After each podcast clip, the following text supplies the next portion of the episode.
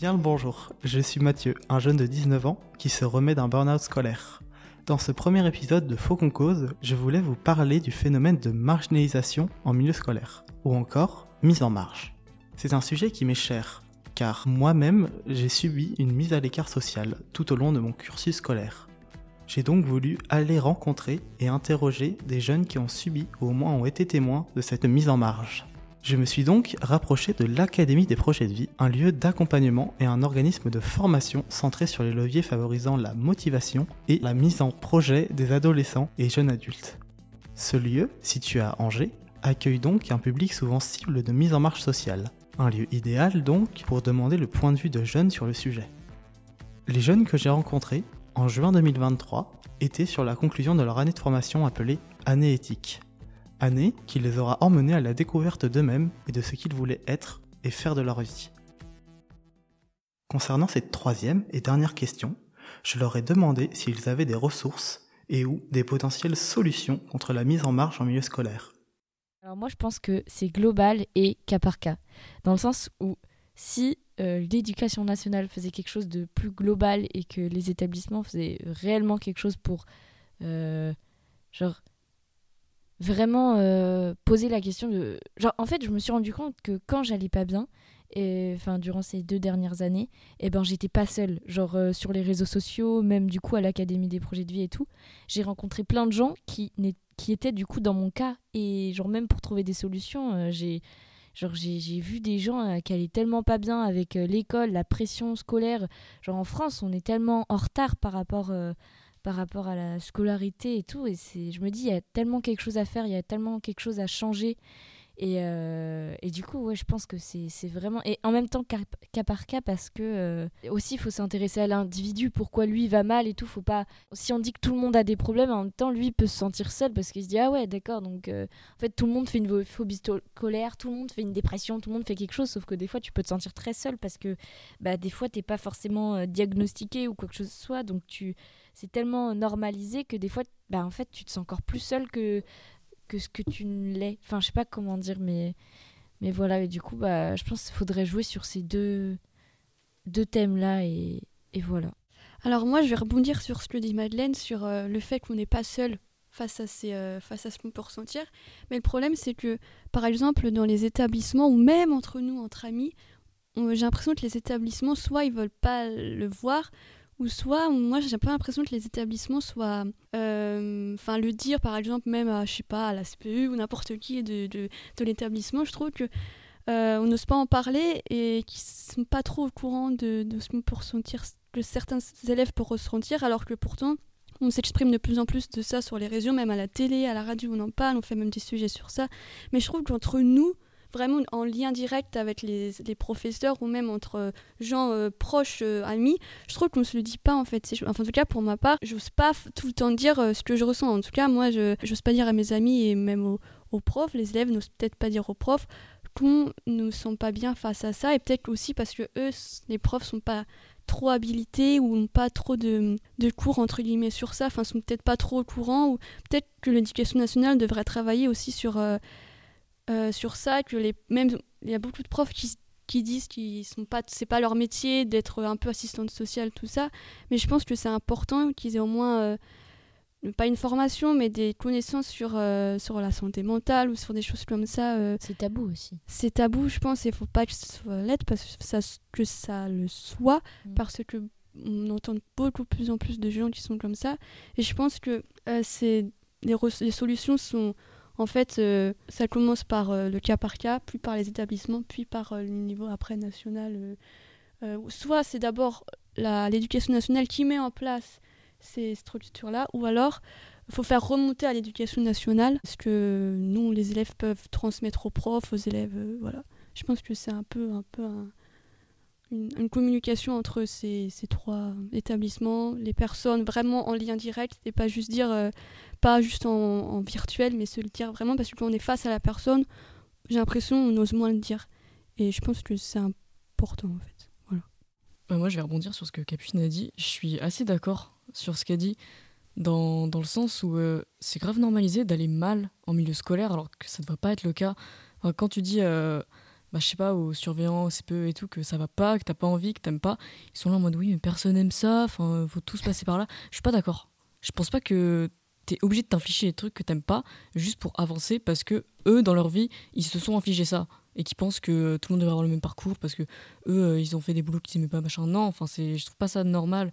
De, juste parce qu'ils savent pas ou qu'ils veulent pas comprendre. Euh, alors que, enfin, euh, c'est pas compliqué d'apprendre à, à gérer. Euh, Bah, quelqu'un qui va pas très bien, ou de le rassurer, juste le rassurer, c'est bien, au lieu de se foutre de sa gueule et lui dire non, mais c'est bon, euh, ça arrive à tout le monde. Bah non, en fait, je suis pas d'accord. Donc, euh, je sais pas, j'aime pas euh, ce fait qu'aller mal, c'est grave normalisé, alors que bah, on devrait être. En plus, c'est les premiers à mettre des trucs anti-harcèlement, mais ouais. Ils respectent même pas ça. Enfin, je, vraiment, je comprends pas l'intérêt des, des établissements et tout. Enfin, pour moi, ça touche un peu à un tout, donc cas par cas, établissement et, et global.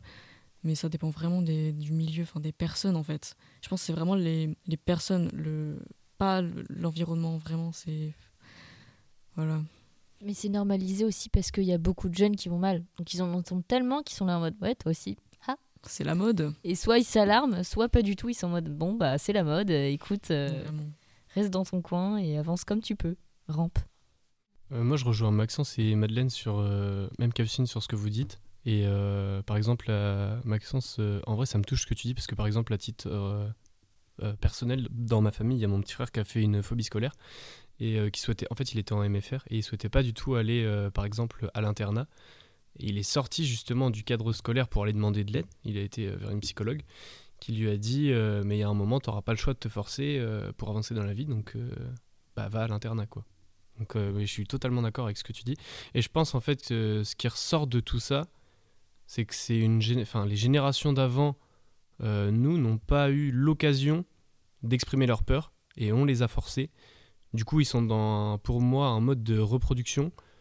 Et c'est-à-dire qu'en allant leur demander de l'aide, en exprimant nos peurs ou ce genre de choses, on vient les bousculer. Et en fait, pour moi, dans le cadre de sécurité qui s'était installé en se forçant, on vient remonter leur peur en affirmant ce que nous, on ne peut plus supporter, ou ce que certains ne peuvent plus supporter.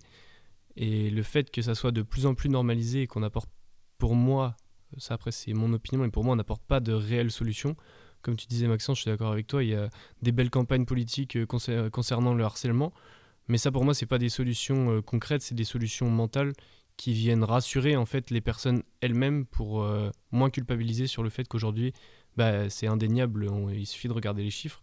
Comme on disait, il y a de plus en plus de jeunes qui ne supportent plus le milieu scolaire, qui ne supportent plus le mode de fonctionnement et qui en fait renvoient les peurs des générations euh, d'avant sur ce qu'ils n'ont pas réussi à, à soigner, si on peut dire ça comme ça, ou à, en tout cas à la difficulté dans ce, qui, dans ce qu'ils ont vécu euh, dans leurs expériences euh, à eux. J'ai l'impression qu'on n'apporte que des, des espèces de... Enfin, que genre l'éducation essaye d'apporter que des fausses solutions aussi.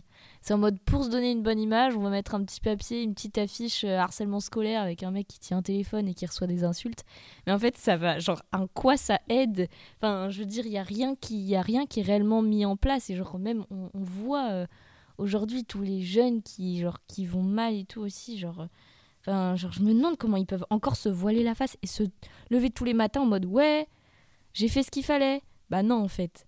Genre, euh, t'as rien fait. Enfin, je sais pas, je trouve ça va à reculons, ça m'énerve. En fait, pour l'instant, il y a la forme, tout ce qui est affiche de campagne, mais il n'y a pas le fond encore derrière, qui fait vraiment avancer euh, bah, euh, les choses. Et voilà. Moi, je suis d'accord qu'il y a... Enfin, je suis d'accord sur une partie, oui et non. Euh, je suis d'accord qu'il n'y a pas le fond, ça c'est sûr. Et même sur la forme, ce qui me dérange un petit peu, c'est que, certes, par exemple, si on parle des affiches, bah, c'est très bien en soi, mais pour moi, c'est presque un signe de... Bah, on vous écoute, mais c'est une solution, en fait... Euh, bah, on vient montrer que, euh, qu'on vous a entendu, mais c'est une solution qui ne va pas apporter grand-chose, si ce n'est que euh, bah, vous êtes content parce qu'on a entendu ce que vous avez dit. C'est une forme de justification, mais qui n'a pas de, de réelle action dans le fond. Après, là, enfin, sur notre discours, euh, enfin, je trouve qu'on est beaucoup dans l'accusation, mais il le faut aussi en soi pour essayer de faire prendre conscience. Je pense que c'est important. Mais après, sur le mode de solution, c'est là que c'est plus compliqué, je pense. Moi, président, euh, j'aimerais former les profs à... j'aimerais former les profs genre à juste... Euh... euh, comprendre juste les petits signes qui pourraient montrer le décrochage scolaire, genre euh, ouais, euh, elle se prend un peu trop la tête, ou elle est un peu trop fatiguée, ou au lieu de dire t'as pas dormi cette nuit, dire euh, bah chercher le pourquoi du comment, euh, bah enfin pourquoi t'arrives pas à dormir quoi. Genre aller plus loin que la réflexion qu'on se fait en regardant l'élève pourrir au fond de la salle quoi. Et euh, genre ça, et puis aussi euh, euh, si on va vraiment pas bien, il y a des numéros, il y a des choses comme ça, et puis euh, bah nous on a la chance d'être à l'Académie des Projets de Vie, ça peut être une solution entre autres, mais euh, après c'est cher, donc euh, bah, c'est, c'est, c'est ça un peu le point négatif, tout le monde peut pas se le permettre, et, et voilà, mais en soi ça existe et faut le savoir aussi. Et puis je pense qu'il y a d'autres... Euh, même euh, moi je peux parler aussi des lycées pédagogiques, des lycées et collèges pédagogiques qui sont... Euh, qui ont une autre pédagogie, une autre façon de voir les choses qui, qui est intéressante aussi. Et ça, ça existe. Et ça existe en privé, ça existe en public. Et, euh, et voilà, ça c'est chouette. Je vais rebondir sur ce que dit Madeleine au niveau euh, de la formation des profs. Je pense que les élèves turbulents, euh, on les regarde beaucoup.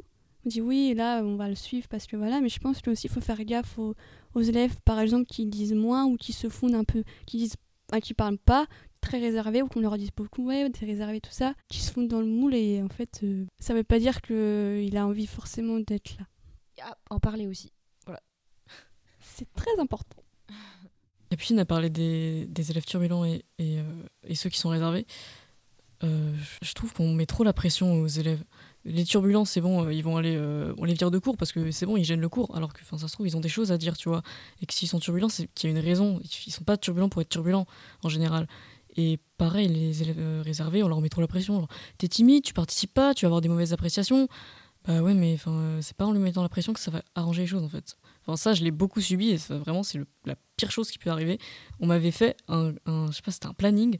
J'ai, je devais participer une fois en classe, et si j'avais participé, je faisais signer le prof, sinon j'étais collée.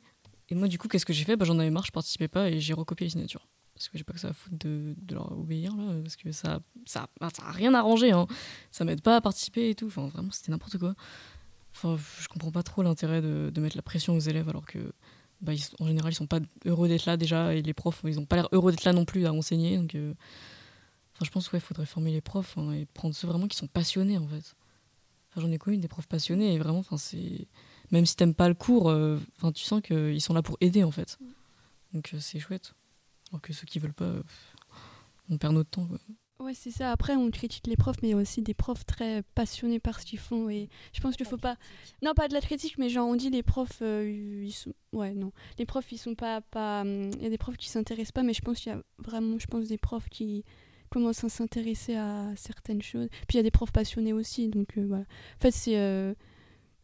Ça dépend en fait de personnes aussi. Peut-être qu'ils sont plus ouverts à la discussion. Et d'autres euh, qui sont restés enfermés encore dans, leur, euh, dans, leur, dans, dans leurs idées euh, passées. Je pense que c'est ça.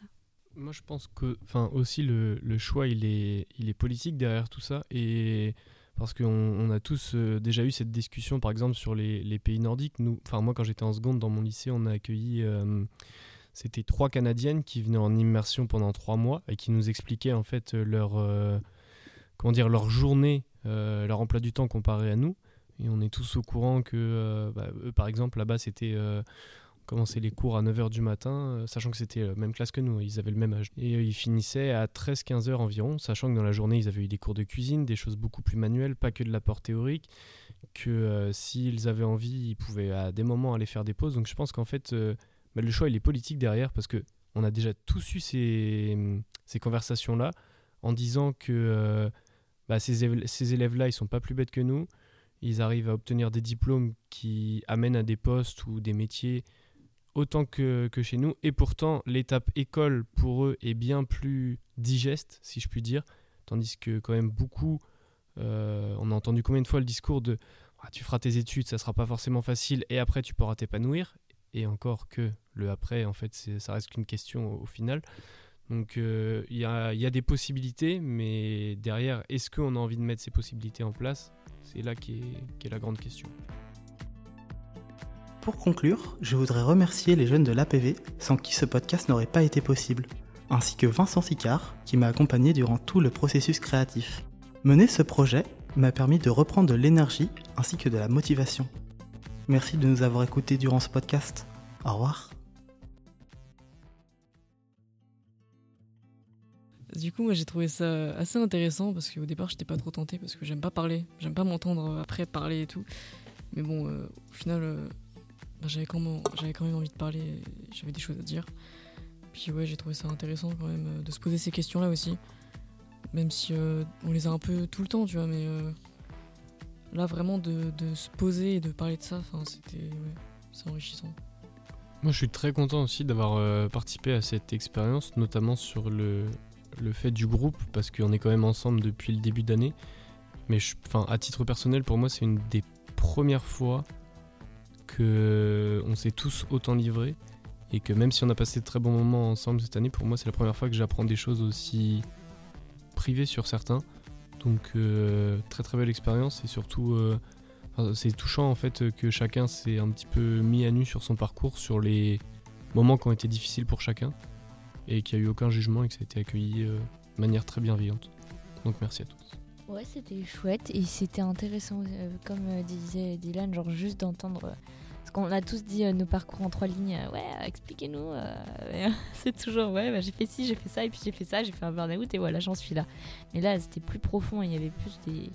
C'était chouette aussi euh, d'entendre quelque chose de... Bon, c'était chouette, quoi. C'est vrai qu'on on se connaît depuis le début de l'année, mais... Euh... Il y a des, enfin, il y a, je connais pas le parcours vraiment de tout le monde et surtout euh, ça me, ça m'a fait plaisir d'entendre, d'entendre, de nous entendre parler plus, plus profondément de ce qu'on est, même euh, au niveau des choses qui peuvent être un peu tabous.